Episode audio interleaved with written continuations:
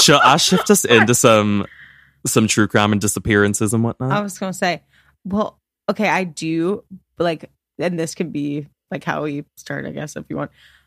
But I had something that I was like saving to talk to you about. Freaking aliens. Tell me.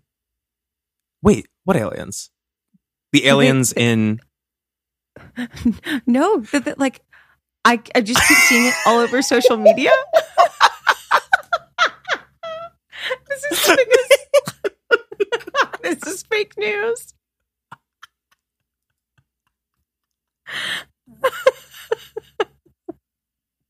I'm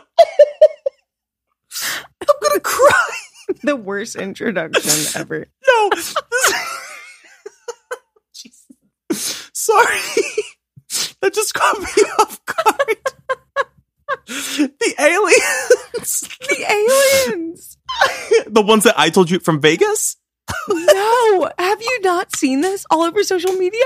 That they think that there's that, that the, the government has aliens. What? That they not that they have aliens. Wait, Stu, I'm gonna throw up. I'm They, stop, stop, stop, stop. Okay, okay, hold on, hold on, hold on, hold on. Alien discovery. All I keep seeing all over social media, and I don't have time to actually read about it. Okay. Where did you see this? all over all over Instagram that some okay, I don't even know What? what he does or what his name is. I know he used to work for the government, but that they discovered So every fake news story starts. I know, I don't I know, know, what know. he is. I don't know what he does, but he worked for the government. Okay, are you ready? Former intelligence official David Grusch says unidentified aerial phenomena, aka like a UFO, have been captured by the US government with quote biologics inside of them. Okay, well that's aliens for sure. Yes. Wait. So I can't believe you haven't seen. I was like literally not texting you about this, like waiting to bring it up on the podcast. No, so okay, is this just one guy who's like riffing, or is this like confirmed by any? So, so is he employed, currently employed by the government, or is he like a disgruntled former employee? I think he used to be. Okay, Okay, let me just see. Okay. So this is a big- this is a big story. That- wait. It's huge. what's his name? David Grusch. You said? David Grusch, like uh, Oh, okay. So people are calling him. S C H. Oh, people are calling him a UFO whistleblower. Yes. Oh, wow. UFO hearing key takeaways. Oh my god. This Yes. is like big. This is on like NPR and like. CBS. It's huge. I mean, And then literally, when asked whether the U.S. government has information about extraterrestrial life, Grusch said the U.S. likely has been aware of non human activity since the 1930s. that I do believe. Yeah. But I also I, don't you find it strange to believe that like this is the first time we're capturing aliens? I feel like that would have been something that happened in the 50s, 60s. Well, I don't know how long this, like, the quote, biologics have been in their possession. Like, I think that's the thing. Everybody's like, wait, Biologics. what? Like, how long have we had potentially like alien matter in our hands? He looks a little wacky in these pictures. I feel He- like he- that's I think that's kind of what people are saying. They're like, we don't know if we can trust this. And like, Well, is I he mean, maybe- whistleblowing like for like for funsies, or is it real? yeah. Is he going to get a book deal out of this? A podcast? Because I've been there, honey. I I know the game. I mean, we're inviting him on Creep Time, the podcast. You better believe. we absolutely are. That I cannot tell you the way that that just because I had no idea what you were talking about. Well, I gave it quite possibly the absolute worst introduction that it could possibly have because I have to tell you my my scope about this has been me at work grinding and I'll look at my phone and see in like a group chat people talking about the aliens and I've seen one video of his congressional hearing where he's talking about it and he says this non-biological or biological matter wait, that they have. Do you know why are these hearings I don't even know. Don't Like, even why, know. why is why is Congress interested in this? What? What are they planning to do? Oh my god, creepers! We've just lost all of you, haven't we? I've No, no, no, no. They're so on board. They're oh here. Oh my god. I honestly, y'all, it's been a tough work week. So all of my news has been, I've been getting it from like literally Instagram reels at this point. Um, okay. I mean, some some people get all their news from Twitter because that's the fastest place it breaks. I get all my news from TikTok because that's the first place it breaks. Are you reading?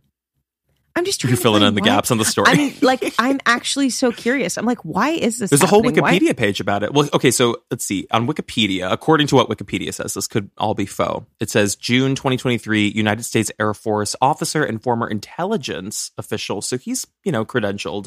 David Grusch publicly claimed the unnamed, oh, that unnamed officials told him that the U.S. federal government maintains a highly secretive UFO recovery program and is in possession of non a non-human spacecraft and dead pilots is what he said in quotations. so he filed his whistleblower complaint back in 2022. Okay, so that's why he's appearing before Oh, before the US House it looks like. Interesting. But even so, it's like is this just so that the public knows? Like what is the end game of whistleblowing on this? Because I mean if the government has this in their possession, they're probably like, okay. Like we should I don't know. Honestly, I don't want to know. Like, honestly, let me know. I brought it up because I was hoping you had been following it more than me. I thought And you were then we talking about the misinformation. the ones in the ones in Nevada. I thought you were talking about the ones in Vegas that I told you about. men. Yeah, I was like, oh, I was like, is there an update on that story? But you just caught me so off guard. Also, it's creepers. It's hi creepers, by the way. Welcome to Creep Time, the podcast. It's like 98 degrees. Stu's burning up. I'm burning up. We're drinking rosé. We have to have And I- our air conditioning off so that it doesn't mess with our audio quality. And we're both in a fever dream right now. And I brought up aliens just to really throw it. Oh, I like lost half my bladder just like from you telling me that. That's so so much to process. But oh my god, let me get us back on track for a sec. That really caught me off guard. Thank you for bringing that up though, because maybe we'll cover that on another day.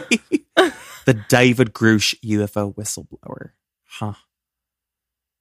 We okay. Well, first of all, welcome everybody. Welcome back to Creep Time, the podcast uh, with Silas, Dean, and Stu. We're here. This is going to be a Friday episode. I just saw your armpit sweat. I just saw your armpit sweat. on air. They On can't air. see me. They can't know. see me. Outed. Outed. Thank Oh God they God. can't see us right now. I mean, I literally have the upper lip sweat right now is so intense. Like, I th- thank God this isn't like a visual podcast because we look like drudged out, wretched, we sopping. lose all of you. One hundred percent. Like they, television is is a medium for that. This is audio based. We've got faces for radio right now. Let's stick with that. yes. They're gonna think we're plastered too. They're gonna be like, Jesus, we need to call a meeting for them. I wish. It's really just even if even if I'm drinking rosé right now, it's immediately coming out of my pores. I'm sweating it all Yeah. out immediately the second I have It's it. processing very, very quickly. Yeah. I um I did want to throw you a curveball today. So I don't know if you remembered what was on our list because I think we said we were going to do what sleepwalking homicide, right? I think so. Yeah. I did a pivot last minute. So sometimes I'll do like research, like I'll do research way, way ahead of time, like weeks, weeks out. I'm like, oh my god, I want to do this case for like episode like 55 or something random, and I just like collect all these cases. I stumbled upon one, and I was like so enthralled with the story, and then I actually saw that it was a recommendation. So let me actually find the person who recommended it. Hold on, this is a recommendation from Autumn Baby. Thank you for suggesting this case. Her name is Autumn Baby. I wish it was Autumn, autumn, baby. baby. I wish it was autumn, baby. She I'm recommended the case of Denise Huber, which is a really, really good case, actually. And she recommended it specifically because she wanted you to react to it. She was like, Stu will lose her mind when she Oh, listens God. to this case. So it's going to be one of those that I'm going to have to tell kind of like a story happening in real time. And it's going to move pretty quick. And it's actually interesting because it's not an unsolved case, actually. So we don't have theories. So I'm just going to run through the story. so are you ready for this? Oh, I'm ready. Because I'm about to take you on a journey. oh, my God. Okay. Oh, God. Um, Let me I take guess a sip before of we start, rosé. yeah, take a sip of the rosé. While you do, I'll just say thank you everybody again for stopping by. If you haven't already, please make sure that you stop to subscribe or follow the podcast. You can turn on the bell notification. And if you could pause this podcast for 90 minutes so you can write us a 20,000 word review on Apple Podcasts.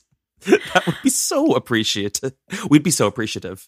We shouldn't have reviews after after this intro. I, can, I was gonna say, I you. was like, Stu, I was like, I'm drunk.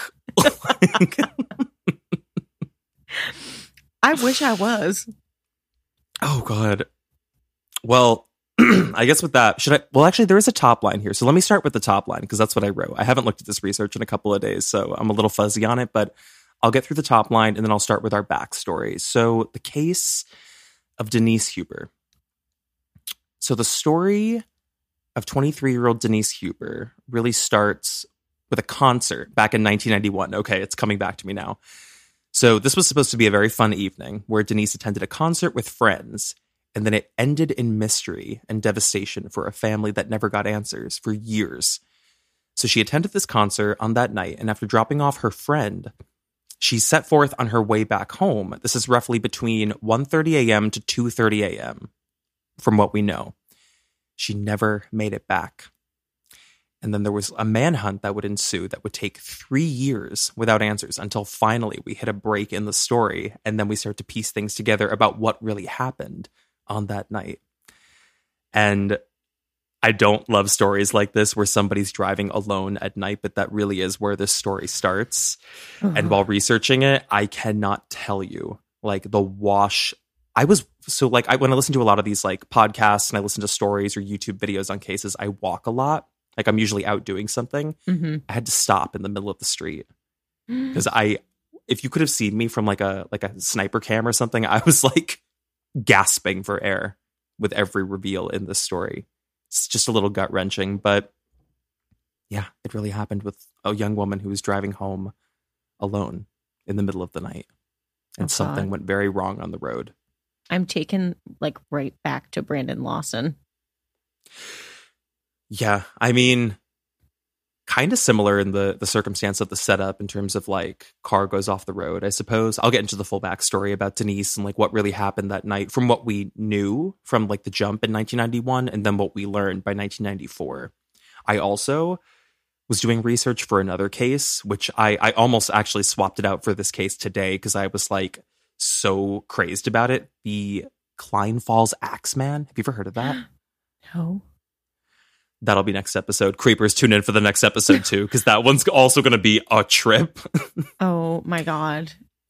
but for now, I'm going to focus on Denise. So, should I get into a bit of backstory about who she was, fill you in a little bit, Please. and where we are? You know I love the backstory. Well, the backstory, it's important. It is. Exposition is everything, darling. Mm-hmm. Mm-hmm. Mhm. hmm I'm sorry. I promise I'll like simmer down for being slap happy in a sec. So let me fill you in a little bit about Denise's story. So she's 23 years old and she's from Newport Beach in SoCal. So she was a college student at the University of California, Irvine, and she was working part time in a restaurant and a department store. And from those who knew her and everybody in the story that I was looking at in research, they said that she was just known as kind, she was intelligent, she, she was a social young woman, and she was just known as the girl with the long brown hair and the bright blue eyes, especially in her church community. She was also, you know, very religious with her family. And on the morning of Monday, June 3rd, 1991, so this is the following morning from the concert, her father, Dennis Huber, he gets up and it's actually kind of an exciting day and I guess a special day for the family because he had just quit his long term job as a mortgage broker and he's going to start his own business on this day.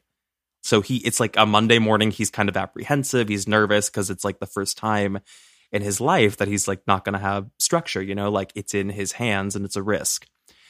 So he starts his day, there's a bit of like nervous energy in the air. Start of the week and almost immediately, I think his wife Iona had already left but he's up in the, he's up in that morning and he's kind of sensing that something's wrong in his house like it's almost too quiet mm. so what whatever happened it just like compelled him to go upstairs and check on his daughter denise because obviously he thought she came home late last night from the concert and he's like why hasn't she come down for breakfast why hasn't she you know made any noise in her room like it's 9 10 11 o'clock so he goes up there and he walks into her room her bed is untouched she never came home.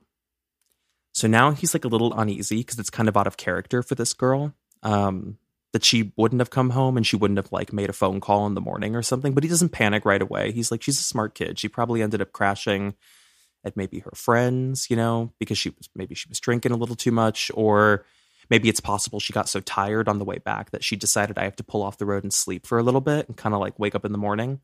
But surely she's going to give him a call. So the hours of the day start to go by and they never got that call.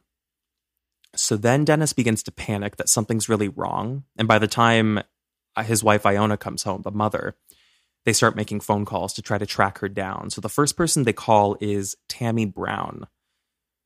So Tammy wasn't with Denise last night, but Tammy is like one of Denise's best friends. I think the two met in college. So they figured they were like, if she was going to crash at somebody's house, it probably would have been hers, like her girlfriend's. So they call her, and to, to their dismay, Tammy hasn't seen or heard from Denise. So then they call the guy that Denise was actually with at the concert. This is 24 year old Rob Calvert. Um, they weren't like romantic partners or anything. I think they were just good friends. Um, they're hoping maybe that like she spent the night at his place or something.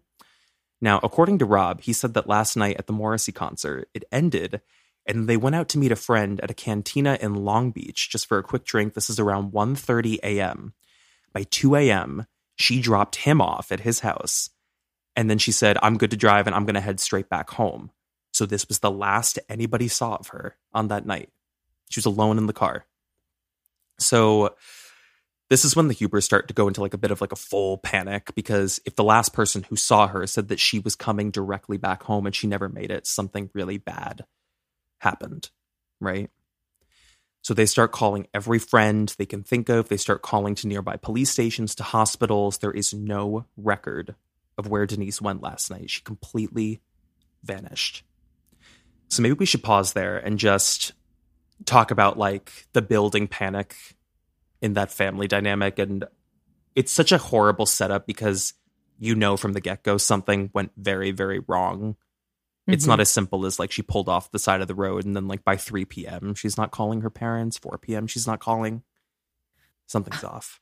I'm having such flashbacks to the one time in my life when I stayed out somewhere and I didn't come home and my parents No.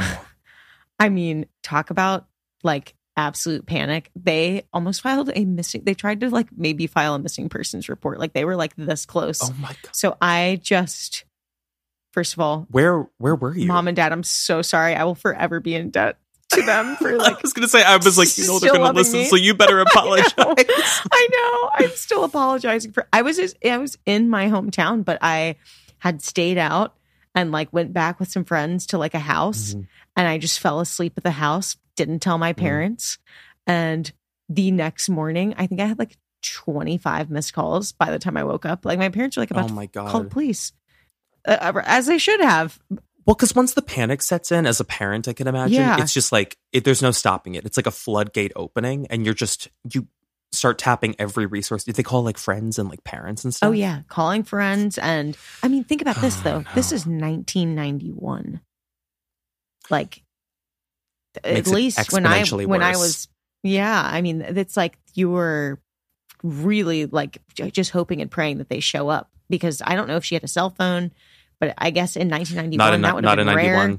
Yeah, no. like she would have been somebody if she had a cell phone on her. So I mean, you're just hoping and praying I, your kid comes through. I kept door. thinking about that. I kept thinking about that through this this research. I was like, God, I'm like, it's kind of amazing, like how much safer genuinely how much safer everybody is with a cell phone for this circumstance of like mm-hmm. if something goes wrong on the road if you're like a young woman at night or any young person at night like on a, a back road or something like just having that extra connection to like call for help so so vital um but i mean this was spelling like a lot of trouble for sure from the get go. I didn't know Mhm. that story about you sleeping out though. I'm gonna have to probe Jules about that one a little bit later. Hi, Jules. Hi, mom. so what happens next? So we've got Dennis Huber, the father. So he thinks that she was on her way back home. And if she was on her way back home that night, she probably would have taken the Pacific Coast Highway, right? And because from Rob's house, it's like a straight shot to Newport Beach. So it would make the most sense. Um, but what he does, he goes out and he's like, I'm going to retrace that pattern with my car to see like if I could spot her car anywhere. Tammy, the friend, thinks that Denise actually probably took an alternate route because she thinks there's another way that you can get back to Newport, Newport Beach. It's through the Corona Del Mar Highway, which is kind of like a back road highway. Reason being is it's less patrolled by police if you're driving late at night. So Mhm. it would make the most sense that she would probably take that. So Tammy's like, okay, if you take like Pacific Coast Highway, I'm going to go on the Corona Del Mar Highway. I'm going to do the same thing and I'm going to look for Denise's car. So Tammy's out there. She's traveling. She's going like really slow down the roads, kind of like scanning like every which way, like starting to panic a little bit. Kind of, it's that weird experience of like hoping you don't see the worst, but at the same time, you're looking to find something. Do you know what I mean? Of course. like that's the panic that's building in her. So she's 20 minutes into this drive and she gets to the exit that's going to head towards Denise's house when she spots something out of the corner of her eye. It's Denise's car. It's a silver blue Honda Accord that is parked on the shoulder of the highway and her heart starts racing. So rather than like drive straight to it, she actually was already in the exit lane. So she gets off the highway and she's starting to have, from what it sounded like, a panic attack and she's starting to well up and she gets to a payphone at a liquor store because again nobody has cell phones so the second she sees it she's like i have to alert somebody she calls the parents i think iona and she tells them she's like i found her car it's here so iona's like okay i'm once he comes back we're going to rush over there so now it's starting to get dark outside. But after she dropped that call at the liquor store on the payphone, she gets back in her car, Tammy, and she's like, I'm going to get back onto the highway so I can go up to the car and look inside. Oh, So she she circles back. She gets back onto the highway and she gets up to Denise's car and pulls up behind it. And she's got the headlights on now because it's really starting to get dark. And once she pulls up, she notices that the back tire is completely flat. So she's already piecing the story together and she gets this sinking feeling in her stomach as she's getting out of her car to walk towards the driver's side, like something really bad might have happened here. So she gets up to the driver's side, she kind of cups her hands on the glass of the window and she looks inside. And kind of to her relief, she sees that it's an abandoned car, but at the same time, it's it's also another terrible feeling because it's like, where is Denise? And she just described this uneasy feeling while looking inside the empty car that this was suddenly not just an abandoned car, that this was a crime scene in a weird way. So she backs away because she's like, I don't want to touch this any further and disrupt what's here, and gets back into her car in tears, thinking she's going to drive off and then call the parents and then tell them that. So as she's driving off, the parents actually show up. She's gone. The parents pull up and they find the car. So they get out, and I think it's her father, Dennis. He goes to the driver's side door um, and goes to open it. It's open. The car was left open. And he gets inside and he's like looking around in there. And first thing he notices, the battery is dead, um, but there are no keys in the car. Headlights can't turn on at all. Battery's dead.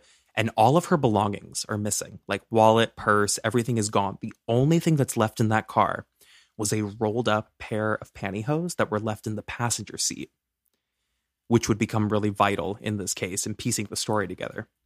So the Hubers don't know like what to make of it and they're panicking still so they rush home and this is when they the first time that they file a missing persons report and they describe the state of their daughter's abandoned car on the highway.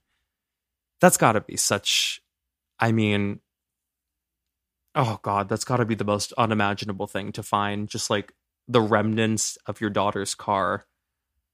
Because you know that like if it was left there she got a flat or something she got out and then something really bad happened or she's still in that area somewhere off the side of the road and they just hadn't found like found her. I'm like, first of all, Autumn Baby, you picked a good one because I am thinking, like, honestly, to myself that if I am Denise, That sounds exactly like I would be like, oh my gosh, got a flat tire. This stinks. Let me grab all my stuff just in case I can't get back to my car when I Mhm. go to try to find help. Like, oh my God, this is so, I have such chills. I know that that's probably sounds over dramatic, creepers, but like, there's something about this as a woman, like something bad happening to you and you're alone and it's like you got to go find help or figure out how to get home. Like, oh, it's just the worst possible, especially in 1991. I could Yeah. not get that out of my mind. I'm like, she's on a dark back road, the Corona Del Mar highway. And I looked at pictures of this, and it may, uh, granted, it might be a little bit different now than it was, but like, it's not well lit. yeah. Or- And I'm assuming it was even worse back then. 1991, flat tire, no cell phone, 2:30 in the morning. Yeah, that's that's a nightmare scenario. Like, it's just interesting because I found the dead battery really interesting, and I also found the unlocked door really interesting. And I'll get into it a little bit later um, when piecing together the story, because what that told me was that she wasn't looking to get out and walk very far because there were emergency phones on the highway. There are a lot of highways that still have those. There was one behind her car and one in front of her car, not immediately, but like within walking distance. I'm going to assume she got out of that car to like start walking a little bit to get Mhm. to one of those phones, thinking she like I'll go, I'll go there, I'll make a quick call, then I'll get back in the car, which makes the time frame of what might have happened here even crazier. like and I know Autumn Baby is cackling at you right now because she knows how crazy this story is going to get. Oh God. So your reaction to this now is benign compared to what's about to happen. So let's see where we are. Now, by the time police get involved, it's actually 1 a.m. of the same night. So now they're privy to the situation and they show up, and it's no longer being treated at this point as a case of a missing person, like a runaway. It's potentially a crime scene, like from the get go, just Mhm. from how nefarious all of the circumstances are and like the abandoned car. Like something clearly happened to her. So they arrive and they start scoping out the scene. I think they spent like hours like looking around the highway because they thought maybe it's possible she got out of the car and then another car hit her and she flew off the side of the road, like something terrible like that. Um, but while they're doing so, they're collecting, you know, different pieces of evidence from the car. They're taking pictures, trying to look for prints. And what they piece together while they're searching, you know, everything is that the tire blew out. This is the story. The tire blew out, turned on the hazards, and then she's like, I got to get out and I got to deal with this. She probably took off her pantyhose because they think this was like a common thing that she did while driving. Like it was like a comfort thing where she's like, oh my God, okay, the night's over. Let me like get these off. that was my so they first don't- thought. Yeah, they didn't think it was anything like they were taken off or there was like another guy in the car, maybe not at first, at least. Um, so the pantyhose came off. Um, and those become really vital, like I said, because they have a canine on the scene. So they kind of bunch them up and they bring them over to the dog. So the dog the dog can smell. And then within just a few seconds, the canine is like on the trail. Like he's like, Yep, I've got a foot pattern. Which thank God That's for these so damn crazy. dogs. Thank God. Because they have done so much work to like piece together these stories. This is a pattern we've seen in so many cases now. It's incredible that they can do that. I know. You hear that? Stop. You heard that? That's for the canines, y'all. Let me pour myself a little more rosé the- for the canines. Dude, I, creepers. That's the ice cream truck, right? yeah, yeah, that's the ice cream truck. This Every day. damn ice cream truck. I can't. He'll be back at 9:30. He's fine. he knows he knows what he's good for. He comes around. Oh my god, he really He's is like a a char- gen- he's a character on this podcast. He is. He's We're- a we gotta have him caller in on. this neighborhood. We do. I'll see if I can I can convince him. I'll be like, what? so let's see. So the canine catches the trail and then starts to move from the front of the car up the road. So we know she got out, she was on foot, and she was walking up the highway, probably to that service phone, the emergency phone. Now, what's odd is that she does not get very far. The trail only goes about 70 to 80 yards ahead of the car before it suddenly stops, which means she got inside someone's car. So it was either a hitchhiking situation or it was a situation where she was abducted and it was incredibly opportunistic. Incredible. But this is devastating news for the family because, again, there's no lead outside of that. So the family they're heartbroken and they just they start putting up you know whatever money they have. Because don't forget this poor dad just literally first day he quit his job like no income mm-hmm. starting a new business. So they put up a $5000 reward for anyone who has any sliver of information.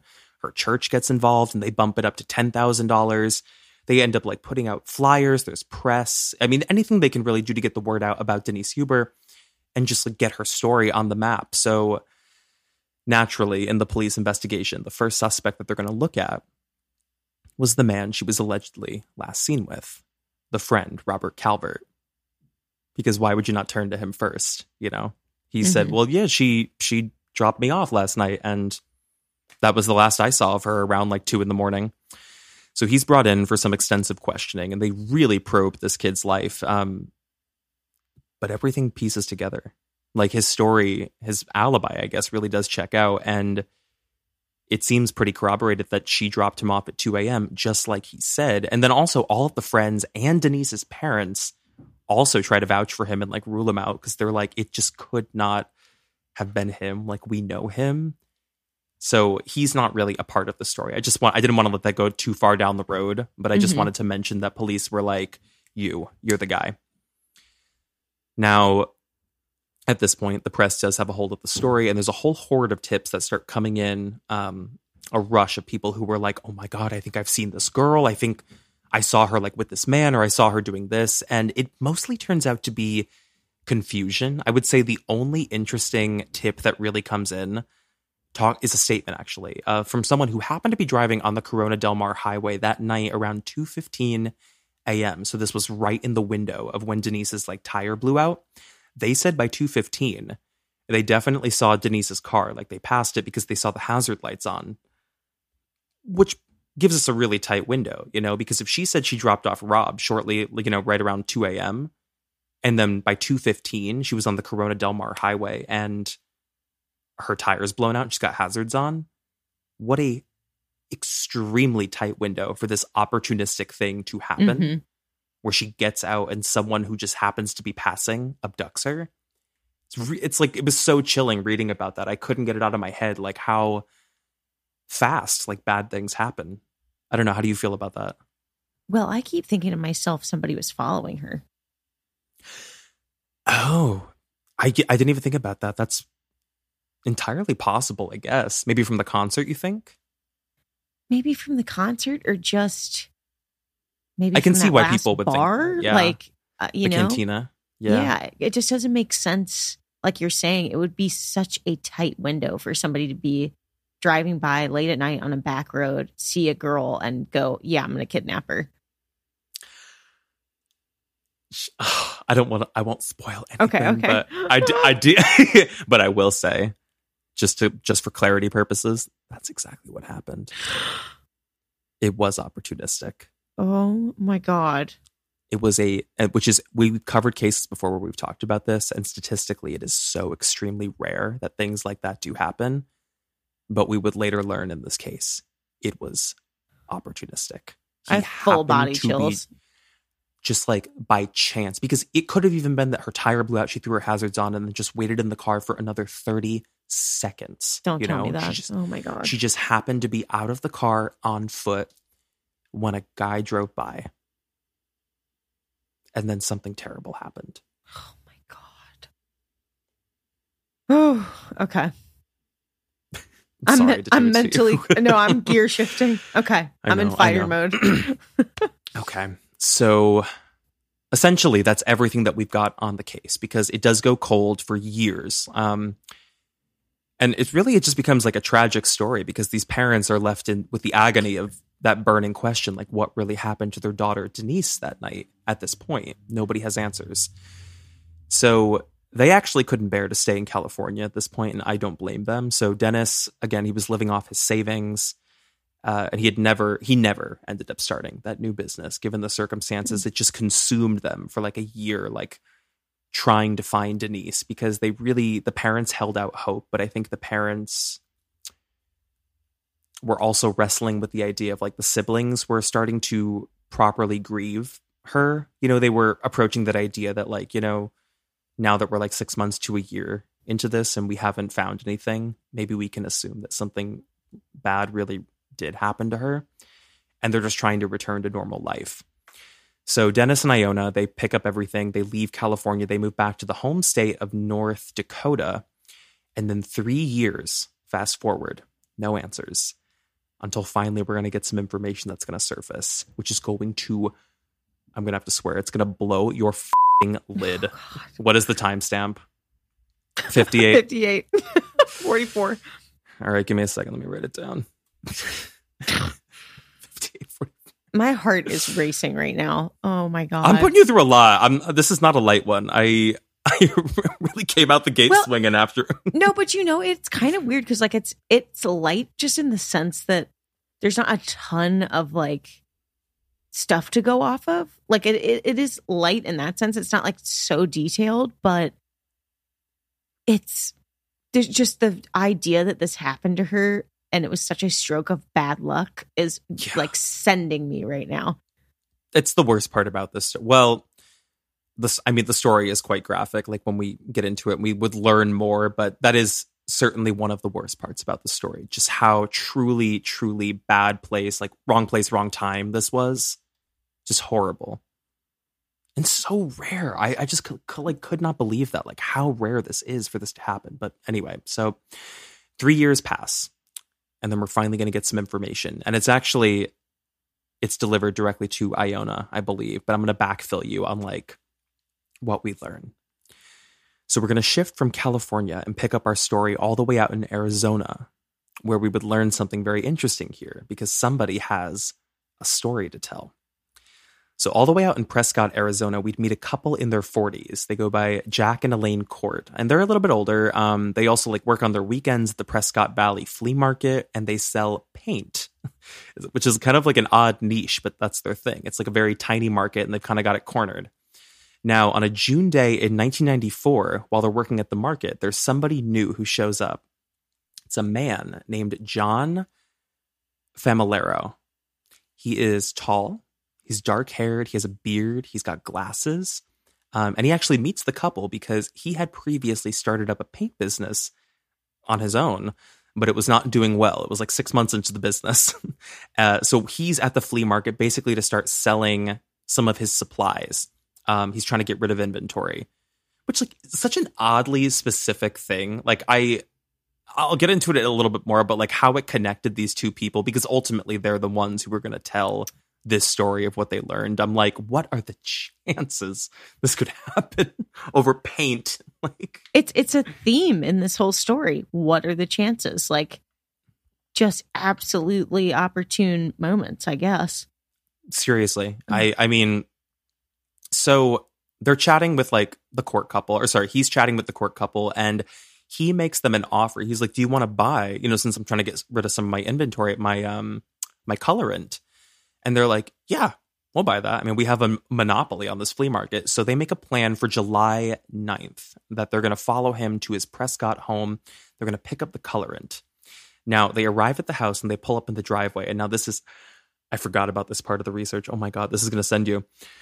So they pull up. The first thing they notice on the side of the house is he has a giant Ryder truck parked on the property. Sorry for anybody who doesn't know, even though we've talked about it like 24 7. When we were on tour years ago, one of the chief vehicles we traveled with was a Ryder truck. So when I read that, I was like, enough is enough. I really don't want to be connected to this person in any way. And the fact that, again, opportune, that the one thing that could really, like, one of the random freaking things. It's random. It's just truck. so random. The Ryder truck.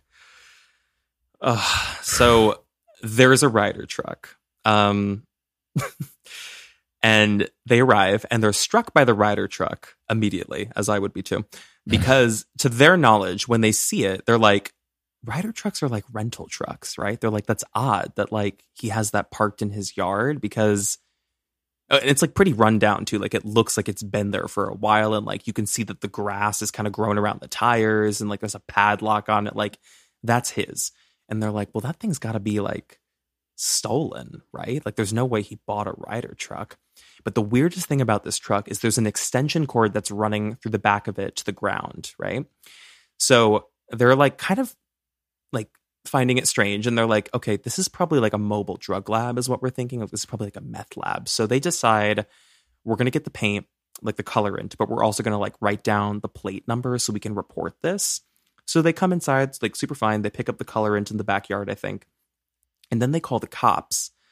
Now, to their description, the cops are also like, yeah, that sounds like a mobile meth lab. And they actually run the plate. And sure enough, it is a stolen Ryder truck. So the cops end up obtaining a search warrant because they think, okay, we're going to go there. It's going to be a drug bust on this guy's property. So they end up coming back on June 13th. It's a horde of cops and they start banging on the guy's door. Nobody answers. He's not home. So they descend upon the house. They're like, okay, fine, we've got the warrant. So people are going through the backyard. They get the door open and then they focus on the Ryder truck because, again, that's where they think the majority of these drugs probably are. But one of the first things they notice once they get into the house is that this guy is a hoarder, like a bad hoarder. There are mountains of stuff in this place, which is crazy because he just moved there. I think like six months ago, he told them. In like six months, what he was able to accumulate in his home is just crazy. So, anywho, they're scoping out the place, and the team goes outside with a locksmith because they're going to focus on the truck. They snap off the lock and they lift the hatch door to the back, expecting to see a cook lab. But that's not what was in there. I'm sorry, I can hear the gasping. Ooh, okay, I'm ready.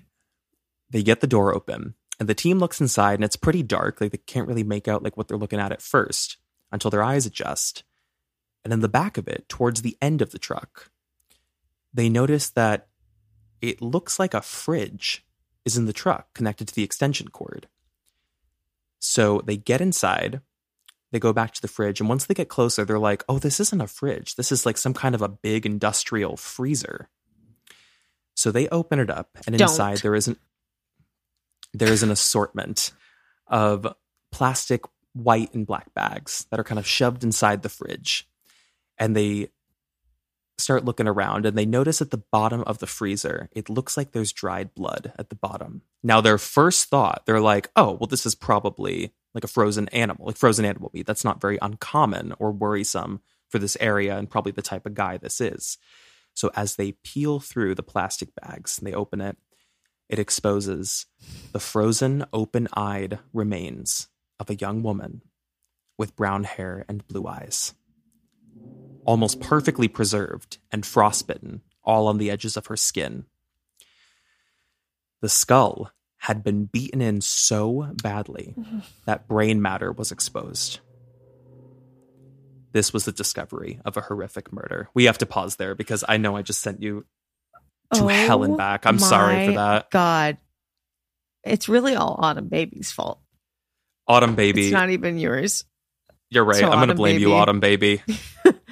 Um, it's not a laughing matter. Oh my! when I heard this on the God. streets, Stu, when I was listening, yeah, this must have been when you stopped. this was this was the moment I I was choking for air.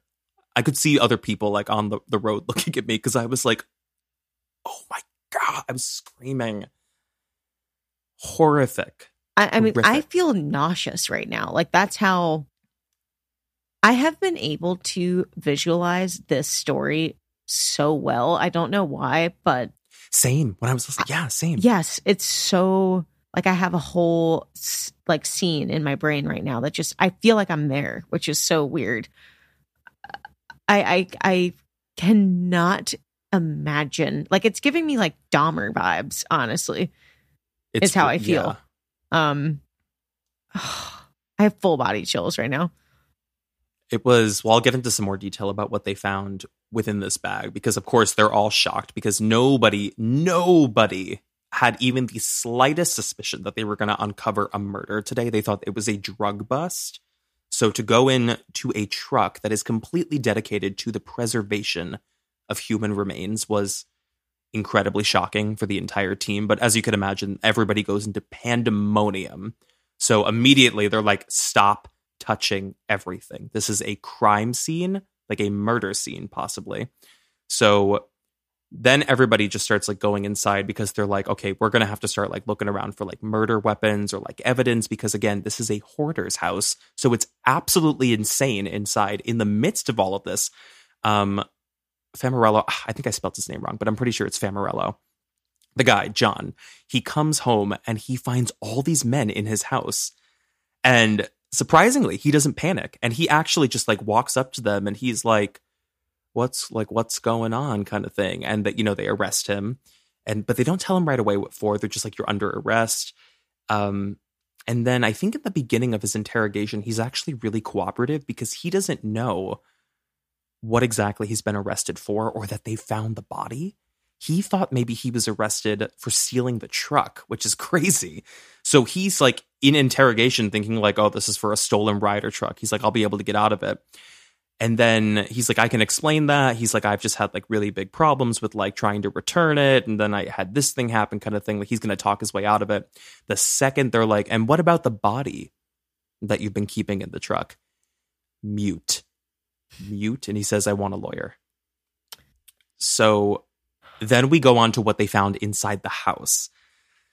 So they almost gave up actually because the horde was so intensive. They're like, we're never going to find anything in here. Like it's just a, a bunch of junk until they get to the basement and they found a self dug hole into the foundation of the property, which contained this str- strange collection of like bizarre identifying objects like IDs for people and like different belongings of various women. So they're kind of like going through all of these IDs and they start tracking down every single woman they can find and they find everybody. Some of them are like past girlfriends of this guy, some of them are women who never even met him. And they're like, I don't know how he got my scarf, and like, I don't know how he got my belongings. Like, that's terrifying. But some of the stories from the women who did know this guy are terrifying. Like, describing him as he's abusive, like sadistic, assailant. Like, there was one woman, I think an ex girlfriend, who got chained up to a window um, nude in like a hotel room or something while he assaulted her. Like just very dark stories that he's a sadistic human being. But there is one extra ID in there that they find for a woman they cannot track down Denise Huber. So this is because at this point, when they found those remains, they didn't even make the connection because it was just a random woman with brown hair and blue eyes. But this prompts the medical examiner to thaw the body and then take a print, which is matched to a print of hers that was found on her driver's license. It is a 100% match. Those are the remains of Denise Huber, the girl who was abducted in 1991 on that highway. He put her in his freezer. So we would later piece together what the story is here. But I mean, maybe I should stop first and just ask you about that reveal and just was it what you expected? No. I mean, like I am totally blindsided by this. I, I feel like I am in the Silence of the Lambs. I feel like I'm watching Dahmer. Like I feel. I mean, this is like serial killer feeling to me. Yeah. Well, it's crazy because she is the only woman he's ever killed, which is hor- like well, it's horrible for anyone well, to kill. But he kind of fit the profile of a serial killer in my mind. He he for sure, I believe, would have become one had he not been caught because he has all the like I agree. hallmarks of clearly he's mentally he's got problems yeah. and uh, like the hoarding and also just the narcissistic idea that like they thought that it was he thought that they were arresting him just for the oh truck. Your brain didn't go the, the stupidity. Yeah. I, I think it's I I think that the narcissism and serial killers has always fascinated me that they will go till the very last second of believing their own myth until the jig is up. Like they like it blows my mind. They do not have something in their brain chemically. They don't have that thing that you and I would have where we would start to immediately freak out if somebody found something that we know contained something that was incriminating. Like You're very right. No, that's 100% true. There is a consistent pattern of like narcissism and arrogance in most of these guys. Yeah except for the weepy voice killer. Well, actually, no, he's a narcissist as well. Do you know the weepy voice killer? Well, I'm going to assume based on weepy voice that he maybe he isn't. But he was a narcissist. Was he, he was like famous because he was killing women, but after every woman he would kill, he would call 911 and you can listen to all these recordings. I do a fantastic impression of them. Oh. he would call and he would like cry about what he did to 911 and it's really chilling to listen to. And like the people like the dispatchers, it's always like a woman who's like, calm down, like shut the hell up. Like, cause he's so whiny. Like he's like, I just killed a woman. I don't know what to do. Like it's just, it's annoying and people can Yeah. laugh at it, but it's kind of haunting to listen to that voice, to hear about like the dichotomy of like somebody who thought they would get pity out of people for what they did. You know? Yeah. I, I, I listened recently. I wish I could recommend it to creepers. I can try and find the episode, but um, it was a podcaster that I love, Pia Baroncini. But she her podcast has nothing to do with true crime, but her someone in her family is a serial killer profiler and like Oh. studies the minds of serial killers. Like will literally sit across from them in a jail cell and like talk to them about why they did what they did Oh, and like help police try to better understand like when they're investigating certain murders Mhm.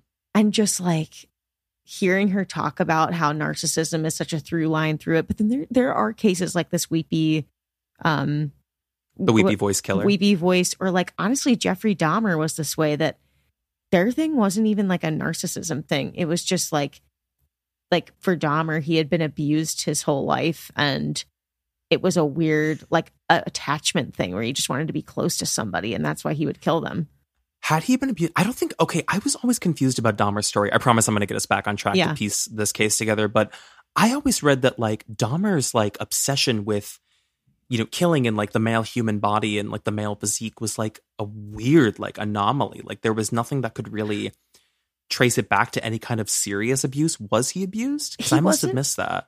I don't think he was like physically abused, but I know his mom was like an addict, and then his dad was very cold and like didn't, he Oh, did really? not have a loving family for sure. Did not have a loving family. His his mom and his dad would have like I don't know if they were actually abusive fights together, like physical, but I know that they had like very intense interactions and like a little kid that a little kid should not be exposed to. His was really just more about feeling lonely than wanting to like I think he he honestly killed because he just couldn't stand the thought of this body not being near him, like the one that he had gotten in his presence. Whereas like Oh. somebody like this is just killing probably because there's a an an anger there or a wanting to feel powerful. His his wasn't that he wanted to feel powerful. He just wanted to feel like there was somebody with him, comforting him Oh, that's so dark and which is so scary. Like the brain is,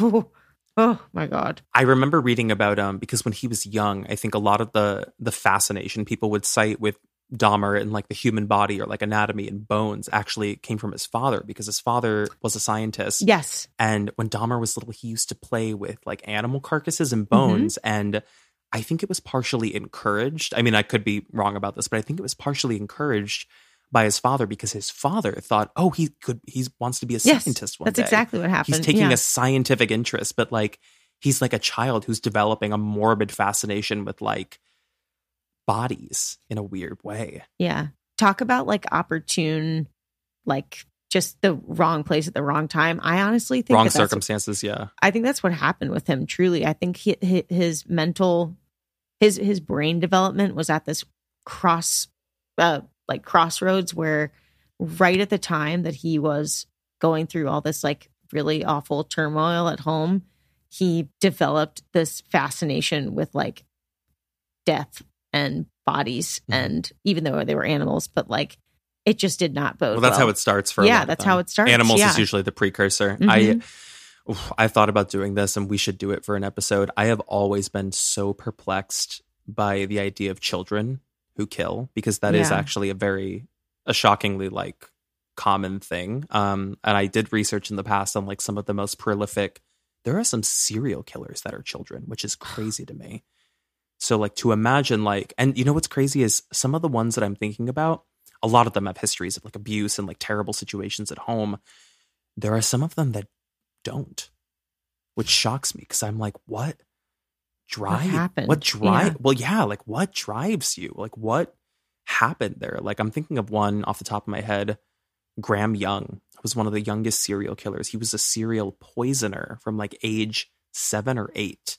He was like a loner as a child very very alone but would read a lot. And he took a very specific interest from a young age in chemistry. So he was reading a lot about how to make poisons and he was poisoning his family poisoning his stepmother. I think he sent his sister into like the icu he eventually killed one of his family members and he was put away for like years until he was an adult and they were like we think you know through therapy he's been rehabilitated. We think that he's okay to you know be released into the world because he was very young and he was struggling you know with something going on inside of him. So they release him back into the world but again he it's difficult to assimilate because he's been institutionalized for most of his developing years so he gets a job at a factory puts himself in charge of coffee duty No. still has that inherent knowledge of like how to poison people. He attempted to poison 70 people at one company. And I think he was almost successful with like one or two of them. He like got them close to their grave. It still was within him to kill people.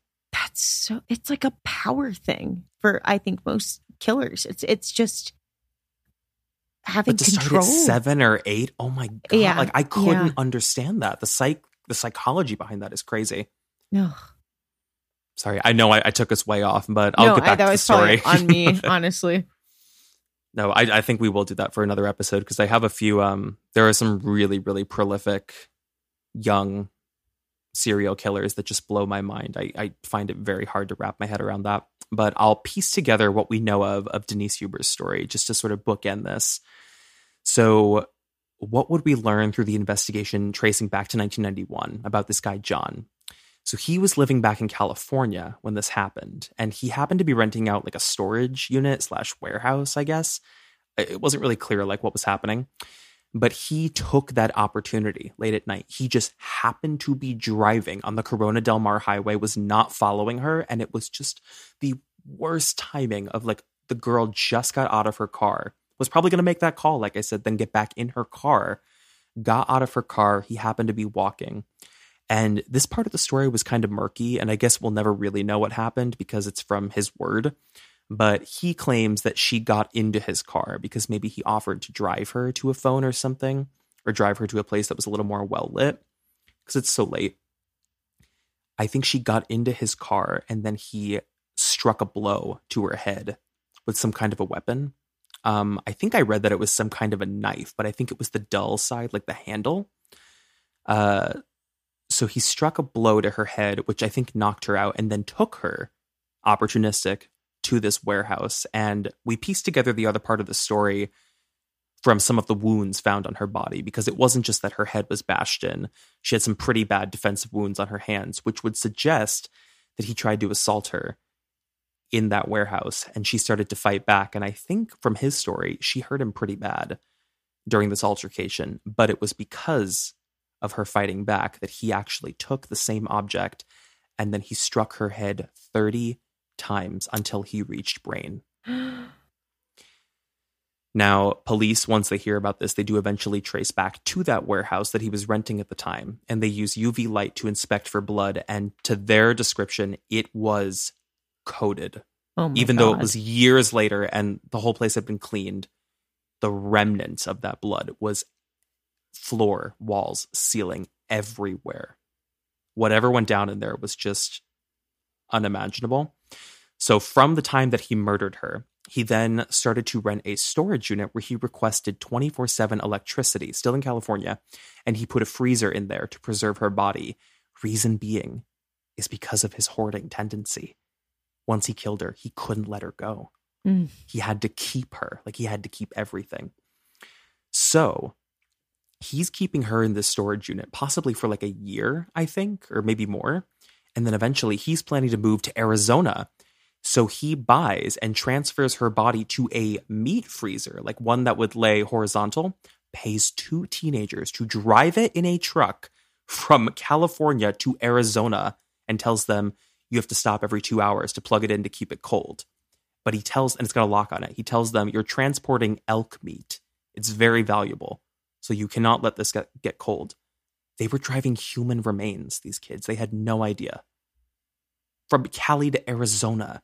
So then once he's in Arizona, it's just putting her body in that freezer that's locked away in the stolen Ryder truck, and he just keeps her there. But eventually he knows I can't keep her in this freezer forever. So he starts digging that hole in the foundation that I was talking about under the house because he's going to put all of the evidence of all the women and the body in there and just like put the whole thing to bed and never think about it again. But he never gets around to it because he can't part with the body. So after all those years, she was just found. It's devastating, you know, to think of what happened to her. But in an odd way, this does give the family the closure they were looking for, as horrific as it is, because really what was gnawing at them after they assumed that she was dead, after, you know, year one or two, was just whatever happened to her, what happened to Denise. So he is eventually taken to court. He's tried in California and he receives the death penalty, actually, in Cali for the abduction and the murder of Denise Huber. But shockingly, he has not been put to death. He is still alive because the death penalty in California is tricky because lethal injection, I believe, is the only legal way in California that you can put someone to death. But it recently, I guess around this time, or sorry, maybe maybe back then is when it happened. Lethal injection was ruled inhumane but there is no other mm. alternative that is legally approved for the death penalty at this point, which means everyone who is on death row is just going to stay there for now indefinitely. Currently, there are 58 other Orange County inmates who are all on death row, none of which who have plans to actually be put to death. And that's really what we have for the story of Denise Huber. In one like final quote that I'll paraphrase from what her father said, which really, really hit me in the gut he just talks about all of the victims, both living and not. Um, his daughter, uh, who suffered under this guy John, and he said, you know, some of them have died, Denise, and some are still walking, like us. and that just killed me when I heard that. That's actually amazingly selfless of him to say because all I kept thinking about while you were describing him transporting the human remains or having those teenagers do it hmm. was I think we oftentimes ask ourselves, like, is, well, we oftentimes say, like, it's so unfair to these families that they don't get the closure that they deserve. But in an instant like this, instance like this, I wonder if the parents, I think, of course, they want to know that their daughter is actually dead so that they're not hoping to find her. But mm-hmm. I have to be quite honest, the thought as a parent of knowing that my daughter's body was beaten and then, you know, chopped up and whatever and frozen and transported around like elk meat. I know, I know. Is so foul. Like I don't know if I could actually sleep like knowing that that's what happened to my daughter. Like I almost just would want to know that she's dead and that's it. Like I, you I wouldn't just, want the details. Yeah, yeah. I honest to God, I don't know. Like I just, and so I'm saying that because like kudos to her dad for being that selfless to take, you know, obviously talk about his daughter, but then also the other victims that didn't come anywhere close to the torture that his daughter had to go through. Like, oh. Well, I think he was also talking about their family I I mean, mm. he was speaking about how they are they too are victims of this man's terror because of like what you're saying, oh, what yeah. he left them with. Okay. He okay. Le- yeah, he, he left them with the scars of knowing a fate worse than death, which was the atrocities of what this man did to her in like her final moments because what they really learned was that she died scared and she died fighting which was probably the worst thing they could learn because I think at this point they had already accepted that Denise was dead. She wasn't coming back, whatever happened to her. I think the hope at that point was that it was just painless or it was quick or yeah. like whatever you do to rationalize, like, I just hope no, like she didn't suffer. But to learn of just how horrific it was what this guy did. And again, like how reactionary it was too, because it was really, I don't even know that he planned to fully do this in that moment. You know, I don't think I thought yeah. maybe he would take her to the warehouse and whatever horrible thing he was going to do to her. I don't know that he planned to kill her until she started to fight back and she was really starting to, you know, get some jabs at him like she was going to it was going to be him or her kind of thing. And then he just struck her in the head repeatedly. But truthfully, I mean, there are no heroes per se in the story. I don't want to give too much credit to like the people, the court couple who like showed up and they were like, let's report that Ryder truck. But they were the people Yeah. who like caught that at the right, like you said, opportunistic, right time, right place, caught that truck and they were like, you know what?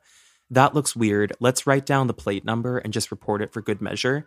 Because it could very well have been they wouldn't have. Hold on, sorry, there's an ambulance flying by. it could very well have been that they saw that and they were like, okay, that's weird, but like not our business, not our problem.